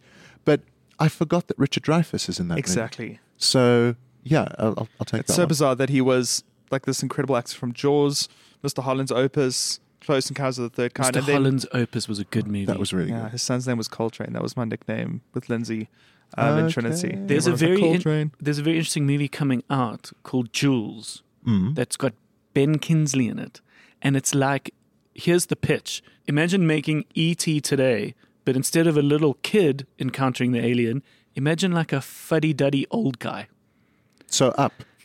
but an alien. Yeah, yeah, but up on an alien. But yeah. like this alien, Love this that. alien crash lands in his garden, and he's this old guy that everyone thinks is a loon because he's talking about, oh, and by the way, an alien landed in my backyard last night, and then they they encounter this alien, this and this it's this like humanoid, quite cute little creature that they like get to know, and look That after. sounds great. And then it's it's so, from the trailer it looks kind of similar to an ET in that they got to protect it because if the government finds out, then you know they're going to take this Oh, cool. this thing away. I don't know Hmm. where it's coming, but I just saw a trailer for it. That is Called Jules. I think as a double bill, Mm. I think Close Encounters and The Fablemans is really good. Maybe watching The Fablemans first and then watching Close Encounters Yeah. because Well, both are about the family as well. exactly. Yeah. So Graham and I, the other the other clerk here, we have this because it's one of our favorite Spielbergs as well, and we have this disagreements of over what it's about. Mm.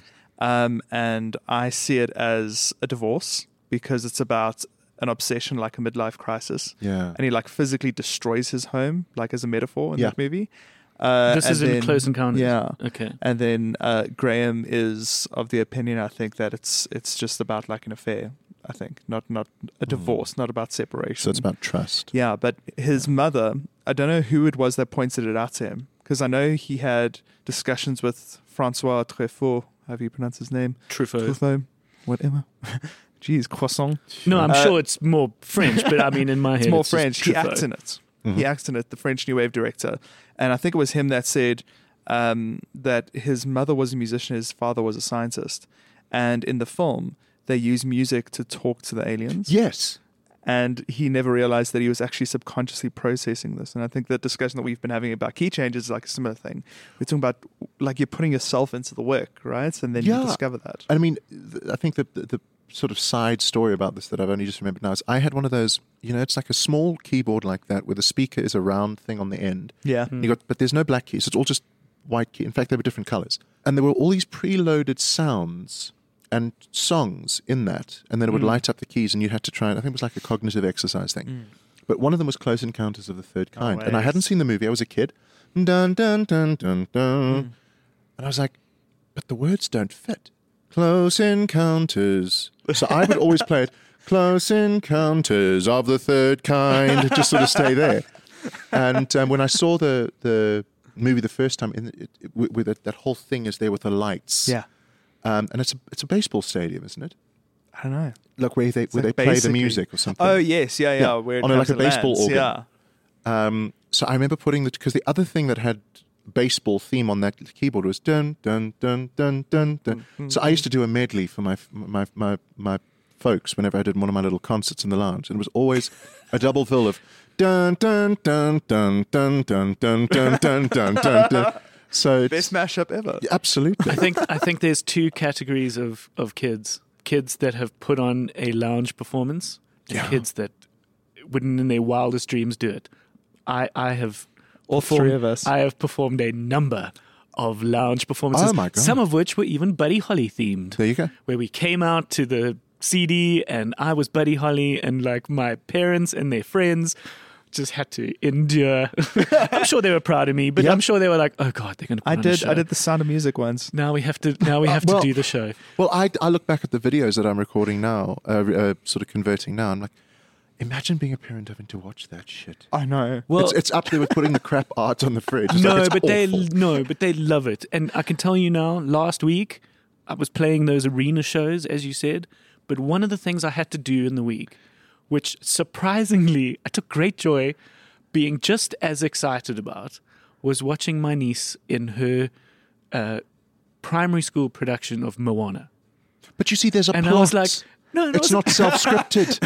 but I was like, this is so lovely that my I get to go back to these school plays and I'm now watching a member of my family and I and it was lovely. There was a moment where I was like, just remember this is primary school. Like Yeah, yeah, yeah. High, high school will be of a higher caliber because there were a few times where I was like, oh, this other person is a bit cheesy. Yeah. or like we could have we could have staged that a bit better. But I was like, primary school, primary school, remember it's primary school. I mean, it's different. It's, it's it's a member of your family, I suppose. I have to. and she had this one scene so she was one she had this one like 10 second moment i was so proud of her and i was like it just took me back to Yeah, like I mean, being in those things and how much that meant to her and just the seeds of it. I, I, I hope that I'm able to have that moment one day when I have kids. I Mm. mean, because otherwise, can you imagine my note sessions with my Oh kids? my god, no, John, that's forbidden until Yeah, do you they're know what I like at mean? Like- least eighteen. Um, I Like- don't know what your intention is in this moment, but you, what you're coming across is under energized. I just need you to know. and your kid's like, Dad, I want to be a criminal lawyer.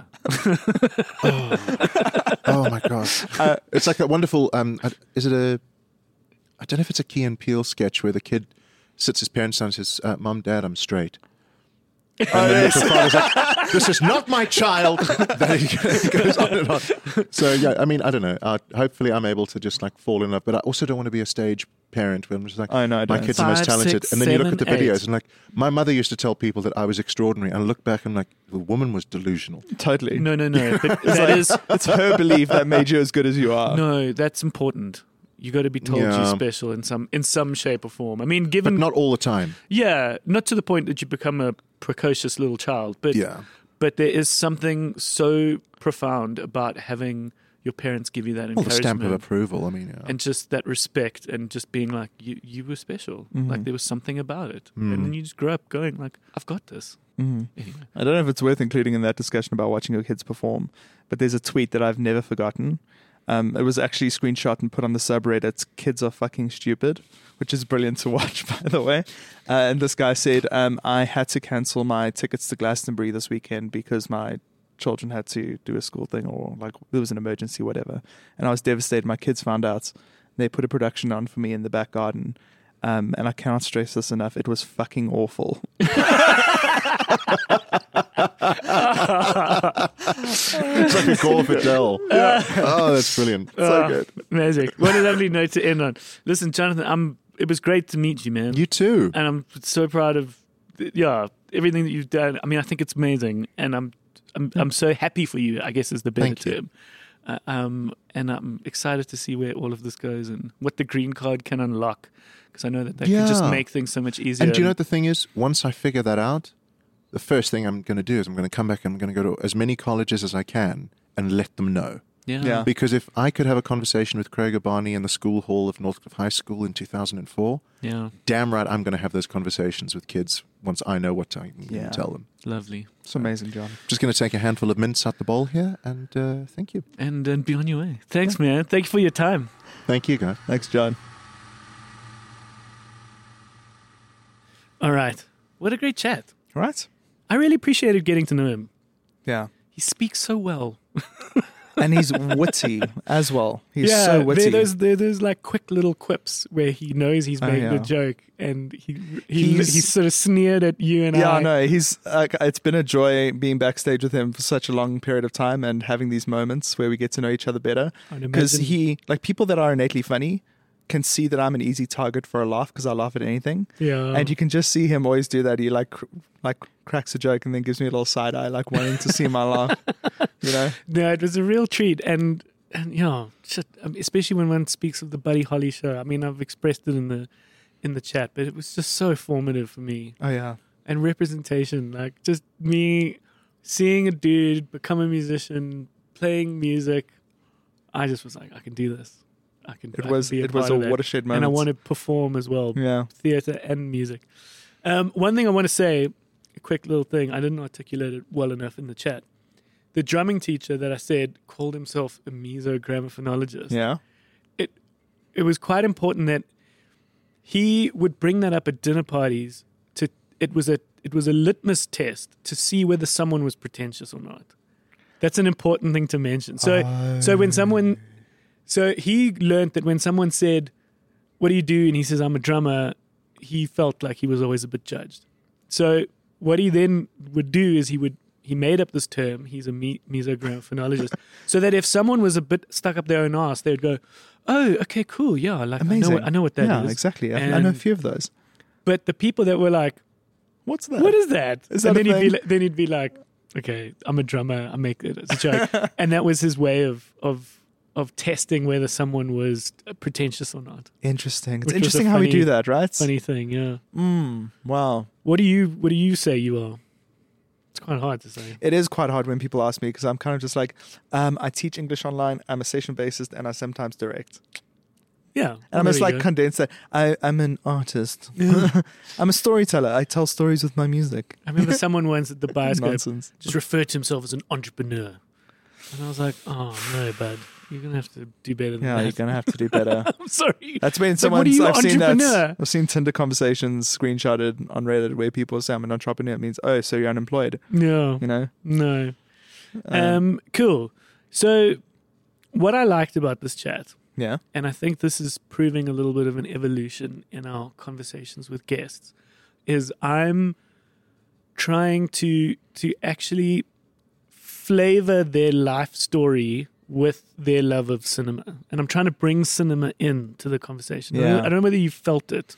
I can't see it happening. But this is this is what I realized would be the best way to fuse cinema and film and TV shows and what the bi- what what the video store is all about into these guest chats because I think I've as I've done a bunch of these now Mm. I've come to realize what I think is interesting is going at a certain point in your life like what was the movie that was there like what were the movies that shaped you especially Yeah. for the people that have become creative people in the sense that they've Yes. output Yes. work or they had a certain kind of creative vision. You know, what were the films that shaped you? I think It's a that's quite a brilliant thought. I think that's quite a cool thing. I, I I've really loved the podcast Desert Island Discs. And what I've loved about it, okay, for those who don't know, it's a very simple format and they've been doing it long before podcasts even existed. It's the BBC. They take someone who's interesting and they say, You are now going to be cast off to a desert island. What are the seven, or I think it's eight, songs that you would take with you onto the desert island? And it's interesting to go, Oh, he chose that. But what's more interesting is why Yeah. and these people famous famous people i mean it's a great podcast give you so much more than you'd ever think they they actually become quite vulnerable and they they open up quite a lot of themselves and i think there is the interesting nugget Yes. whether you're a fan of that person or not if you are a fan it's even better because now you are understanding your favorite filmmaker or comedian or musician a bit better but more just understanding just humanity and how people work and i find that interesting That's very Hey, cool. It's so true that we can have those little watershed moments when we watch movies, you know, and I think it's also a social thing when you're introduced to people. And like someone says to me at a party, I love Old Boy. And I go, Oh, do you? You know? yeah You we're get now that. we're now connected Yeah, we're connected like this. I don't know you, but we're there. speaking of old boy Oh, yeah? the bioscope is going to do a special 20 anniversary Oh remastered edition Yeah, of because Old they're Boy. re releasing it this year. it's 20 years I've been searching for a Blu ray copy of Old Boy for the longest time, yeah.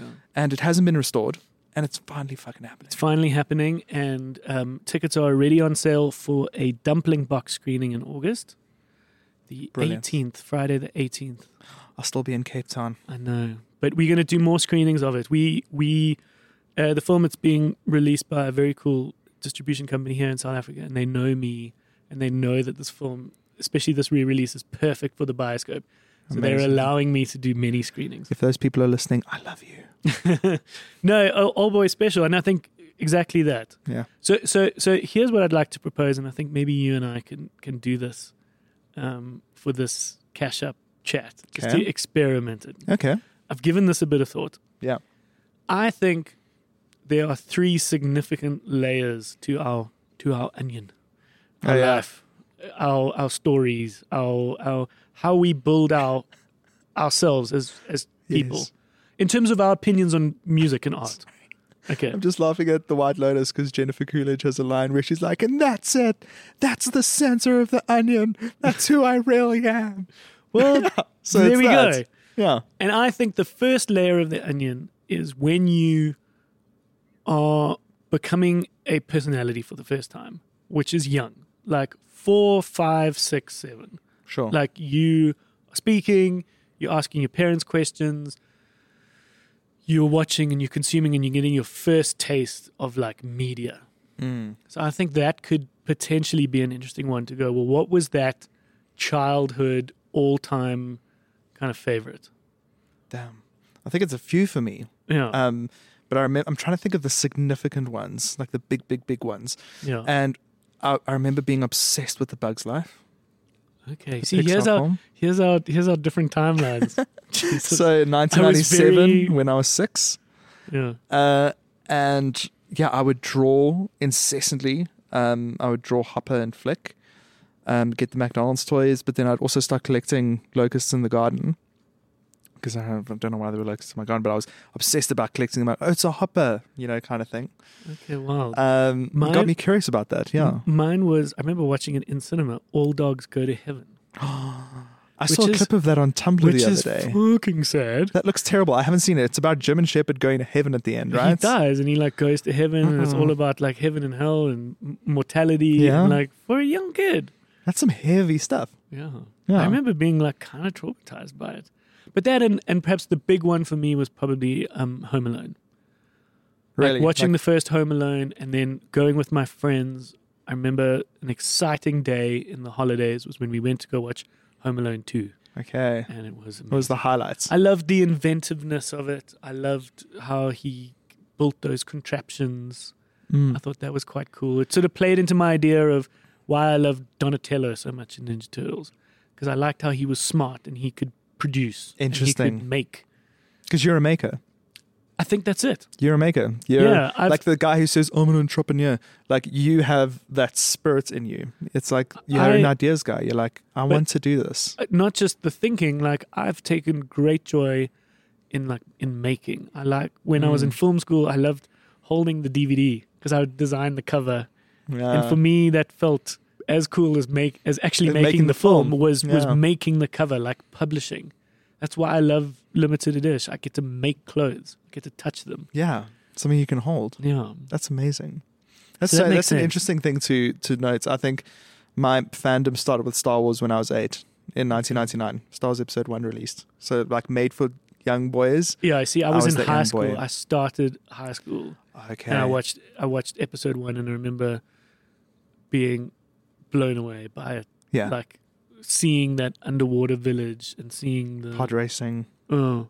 Yeah. okay so the first layer of the onion is that is Okay. that is that it's childhood. that childhood Mm. obsessiveness.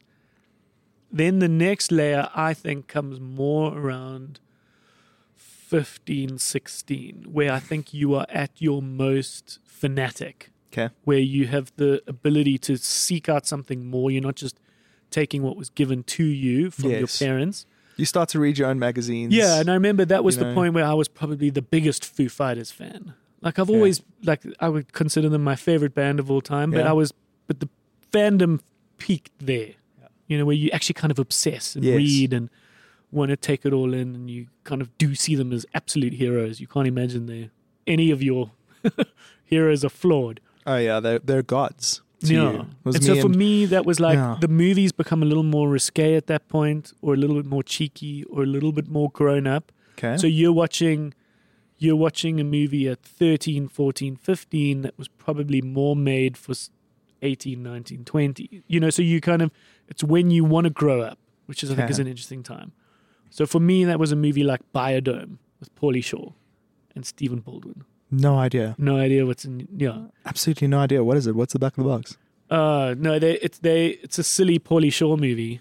Okay, He he had a very particular kind of time in the 90s where he played a particular kind of stoner character. okay, um, him and Stephen Baldwin are these two like loser dudes who um, think they drive past this experiment, this h- great scientific achievement where people are going to put themselves in a sealed off dome to try and grow and plants and test that the atmosphere can can remain unchanged for a year okay. that's happening while these two stoners drive past, think it's a shopping mall and they need a wee. so they go in to what they think is a shopping mall. They can't find a toilet and they end up getting stuck in the d- the, the biodome. biodome. But it's a dumb it's a dumb stoner comedy. Like Okay. it aged like a fucking glass of fresh milk. Like it's it's not timeless comedy in It's any a cool way. premise though. I'm curious. Oh, no, Kylie Minogue's in it. Oh, is She's she? one of the scientists. Oh, okay, Michael and I are watching it. Um, it's great. It's it's harmless. Okay. But that's the one I kind of obsessed over in that regard, which is not Interesting. which is not fucking high class cinema in the slightest.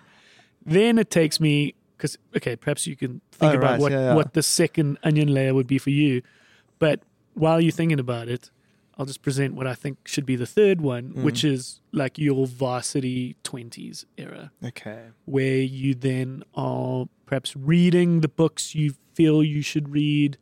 You're crafting your intelligence, you're crafting your opinion. I think that's an interesting time as well. Hmm. That's when you watch like Gondry Oh, wild. and yeah. you have opinions like, you know, The Usual Suspects is the best movie of all I time. know that's teenage years for cinephiles. I'm getting into that. Okay. no, So- for me, that's older than teenage. Okay, A interesting. little bit. Uh, uh, Eternal Sunshine of the Spotless Mind was one of those movies for me. Where I was like, fuck, Hmm. Okay. this is like the culmination of everything. Yes. Okay, what is your what is your second layer? Okay. Mm. I think that it was around the time that I was starting to like deliberately like watch movies because I was enjoying them a lot. Yeah.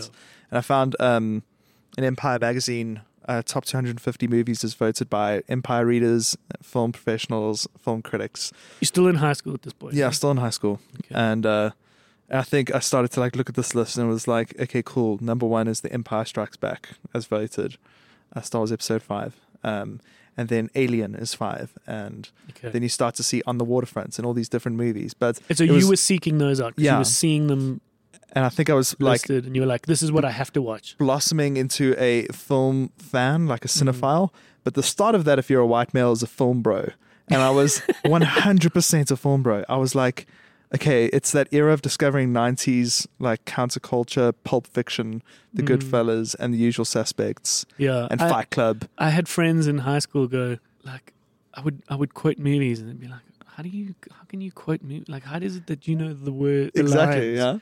Almost like I was a little like Weirdo. like a little Yeah. uncool for doing that, and I No, was what- like, what the "Oh, hell?" What?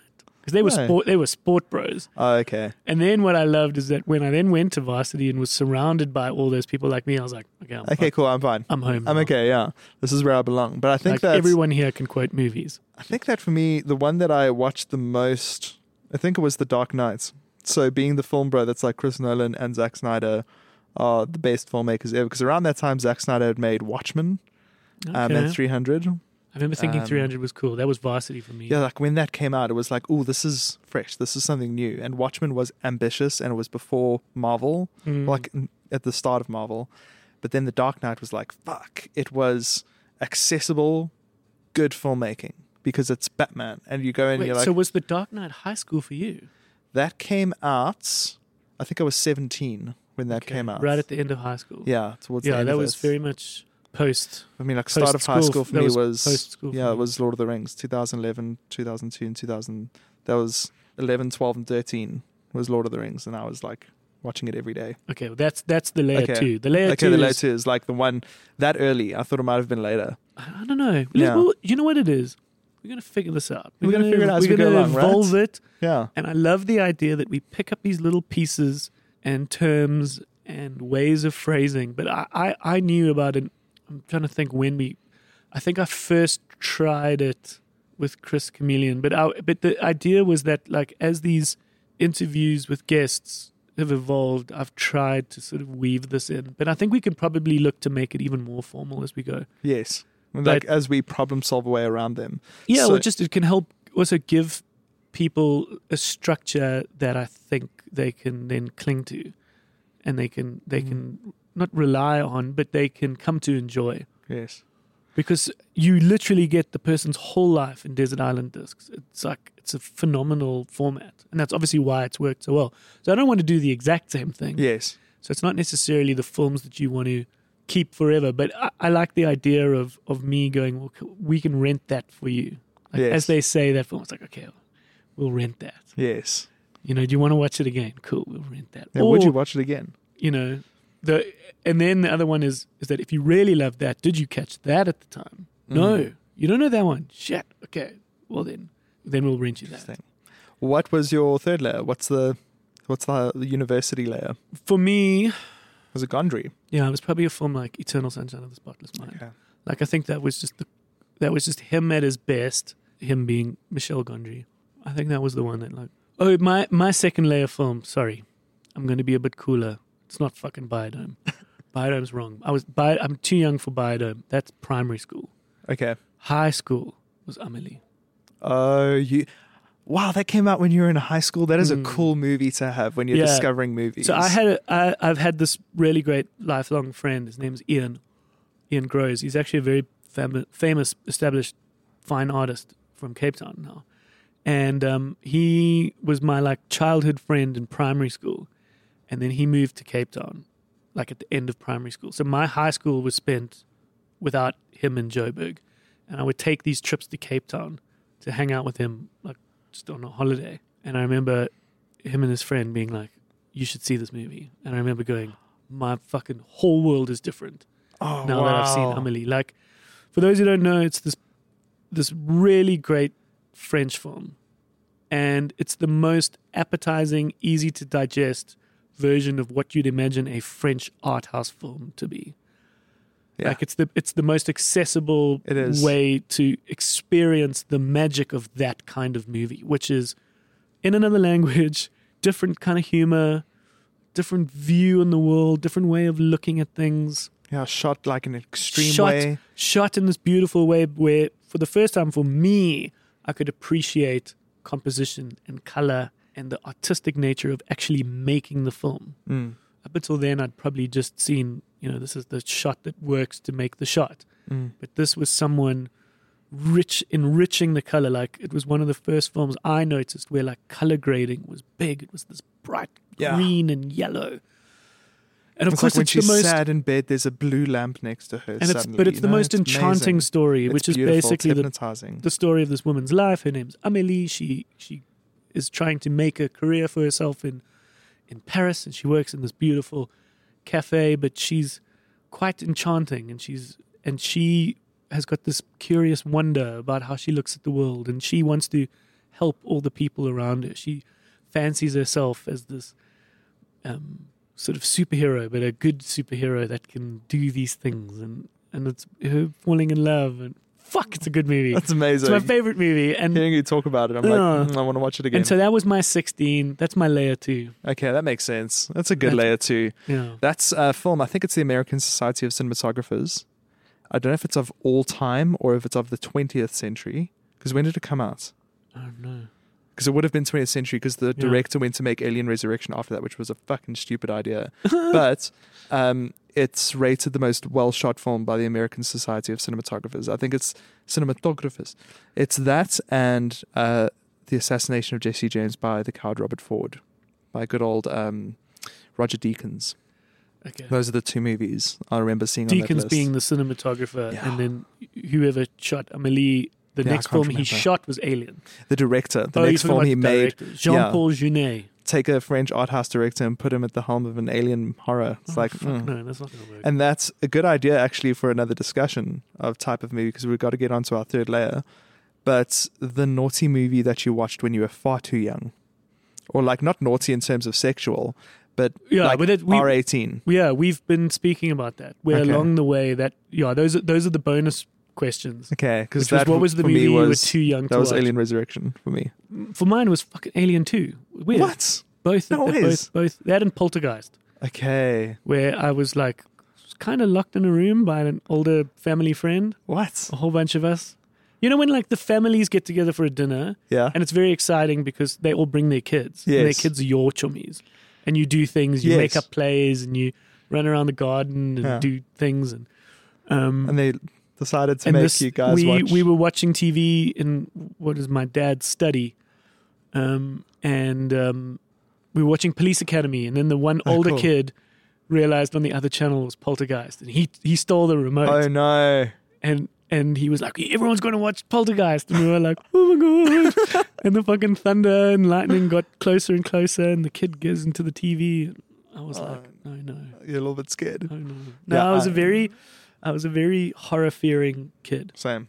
Um, I wasn't desensitized in the slightest. Same. My mm, cousins came over from England. They'd immigrated when I was eight, and we were best friends. And they came back when they were like when we were like eleven, um, and then somewhere around there, I'm not sure. And he was like, "Dude, you have to watch this Alien movie." And we are like, "We're not allowed to watch that. It's R18." Yeah. And he was like, "No, you need to watch this." And I was just like, terrifying me to the bone. Oh, Yeah, just like sleepless nights. Yeah. But this has come up on on a on a few um, video store chats. Really? So I think it's a it's, It's, a, good, one. question. It's a good one to to hold on to. yeah. Uh, let's wrap up with the third layer. What's your final layer? yeah, for me, it's it's Eternal Sunshine. Oh, it's Eternal Sunshine, Yeah. one hundred percent. Yeah. What did it change about your worldview? Do you think? Like, Well, I just love the DIY nature of it. So Michel Gondry used visual tricks throughout, and how mm, that's we were insane in that traveling movie. through his his memory, but that was As made it's disappearing, physical right? and as it was disappearing, and Fuck. um, Yeah, that, that one shot of the parallel on the sidewalk where there's like a car crash and then he goes again and walks left of frame and we track left and there's something different. You track right, there's something different. It's like it was all there's very this sidewalk practical shot. as well. A lot Yeah. of Gondry stuff. It's so like really impressive. Michel Gondry is a French filmmaker. He was famous for a bunch of very cool music videos, the biggest ones of which were Daft Punk's Around the World, a lot Ooh, of Chemical legendary. Brothers, a lot of White Stripes, Hmm. but it was all very like practical, stop motion, Mm. in camera stuff, which is what we've been speaking a lot about recently, which is, yeah. you know, what what um, people can really appreciate the accomplishment of. So it wasn't the sci- the CGI thing yeah. but uh, yeah, it- just everything about Eternal Sunshine's great. Just the writing, Yeah. It's amazing. I, remember, soundtrack. I was late to that one. It's, it's Charlie Kaufman. He Yeah. wrote it. So all of that Charlie Kaufman stuff was very much my third layer. Oh, Being amazing. John Malkovich, Big ideas. adaptation. it's like changing form because that deal like charlie kaufman uh, deals a lot with interrogating like the structure of movies and he changes it it's like yeah, breaks fourth wall or it breaks dimensions yeah, or it yeah, changes it's wild. structure and it very, gets meta Very, and um, it's very challenging mm, yeah. What was your third layer? heartbeats The fuck's that? by xavier dolan the darling of cannes film festival um, No. and i remember like when we How do I- were what I- how do I not know about this? Uh, i don't know um, the film. Yeah, and Heartbeat. he um, is a very beautiful looking Canadian man, and I think that it was have something to do with the around. cold? it- yeah, it was um, definitely. As we start I exploring was. It was sexuality? university, and I came out of the a very Christian uh, environments where I was like literally voted the best Christian at school. Christian. Um, our, I love how that's a competition that gets a prize. No, it's well, it's not a competition. It's like an annual part of the annual award ceremony. It's like best Christian character award, and as voted on by peers and teachers. Now you see how interesting is this? You're talking about a film, and we get that out of you. Yeah, I didn't even fucking know that, and we are Wild. chummies We've had so for- many discussions about this. This is what's I, great Oh, I haven't about. told you my joke about that. uh-uh. So I was the school pianist, so I'm sitting there playing piano, and I'm I sit at the piano for the whole ceremony in front of the whole school, and then Grade Ten Christian Character Award goes to Cole Matthews, and then I, I'm like I'm not kind of not paying attention, Uh. and then she goes Cole, and then I like m- me like in shock and horror, Yeah. knowing the depths of my like gay lust, and I like walk up stage. and get this award in front of the whole school. And then that night I went home and cranked to gay porn because everyone was like, "You're such a good Christian." I was like, "I don't like gay porn." Yeah, You that's cranked. yeah, cry wank. Jesus Christ! Sorry, listeners. Oh my God! Okay, Sorry, well, we all- children. no, but listen, we're getting to know Cole here. Yeah, so um, obviously second year in film school, um, my parents had gotten a divorce at the start of the year and it was like led to a huge identity crisis. I just had my first breakup, heterosexual relationship breakup, um, and yeah, it was like a lot going wrong, and I was a very depressed young boy. And But I you was, were the best Christian. I was the best Christian man, and then um, I was Ah, that was a I was present at- for me. I was at art school and discovering cinema and discovering French New Wave and discovering Art House. And then I saw a photo of this director. It's like Xavier Dolan. I was like, who's he? Yeah. He's cute. And this guy, before he was like 20 or something, or 22, you love it so much. Sorry. He, he um, received two standing ovations at Cannes Yeah. for his first two movies. And one of those was Heartbeats. I think it might have been his second. I'm not sure Okay, I But need to watch Heartbeats Heartbeats now. is a um, love triangle movie. Uh, Okay. I've got a feeling this came up. Layla, the producer from Yellowbone, Oh, yeah? our episode with her, I'm pretty sure she said Oh, really? she said Heartbeats. this as well. It's a beautiful, um, it's a beautiful love triangle movie through the eyes of a f- like a gay man and his um, best friend. So like he's her fag hag basically, Yeah. um, or she's the fag hag. Sorry, and they both fall in love with this Adonis, this young man, and Okay. it's about who's he in love with? Is he in love Yeah. with me? But it was like the first time I was seeing like gay sexuality expressed so explicitly in a movie, and it wasn't even that explicit, but it was Mm. still like shameless. And seeing the desire of men and women, and then I was like, oh yeah, I'm bisexual. Cool. That's when I discovered that. yeah. What a great answer. Yeah, This is this is gold. Do you think Hmm. that? Do you think us saying layers is maybe a nice way of putting Maybe. it? First layer, second Maybe. layer, third layer. going with the Shrek Going with the onion um, metaphor. analogy.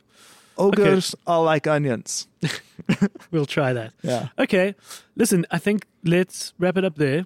That was that was fucking good. It awesome. was constructive as well. I'm so and thank glad. you for everyone for coming along on this journey as we as we evolve our our conversation. and our Yeah, hopefully, podcast. people are listening and they can give us opinions. I've what do got- you think we should do? I've got some really great um, guest chats lined up Awesome. to to record, and Nice. and I'm going to test this on them, and, and hopefully people will start seeing the value in it. Yeah. this um, being weeded into the episodes. We've obviously got a few banked where this is diluted, but you'll now see that we'll we'll give this a try Cool. and, and kind of evolve the chat in this regard, which is exciting. All right, Kolsky, Great. thanks, man. Thanks for a nice day at the office, Yeah, it was wonderful. and we'll see you soon. Uh, thank you for listening, everyone. Come again next week. Yeah. It's quite simple. And Yeah. we have ourselves a home base, which is the video store.co.za.